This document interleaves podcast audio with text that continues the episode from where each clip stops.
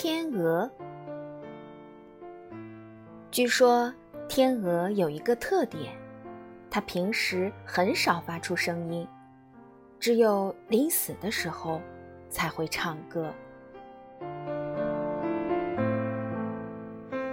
有一天，一个人到市场上去，看见有人正在出售天鹅，他走上前去问：“这只天鹅会唱歌吗？”“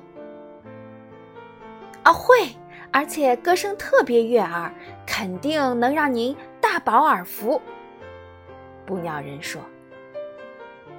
于是，这人就买下了这只天鹅。第二天。他请客人吃饭，吃到兴头上，他把天鹅抱过来，想让它唱支歌为宴会助兴。天鹅站在屋中央，伸长脖子，张开嘴巴，左看看，右瞅瞅，一声不吭。主人又是拿吃的，又是递喝的，可天鹅仍然站在那里。一动不动，别说唱歌了，连叫也不肯叫一声。主人觉得特别没面子，便把天鹅扔在了鸡篮里。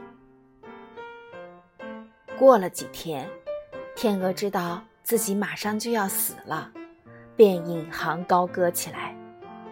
主人听了说：“哎。”要知道你临死才会唱歌，我那天真是表现的太善良了。如果当场就把你杀了，我也就不至于那么没面子了。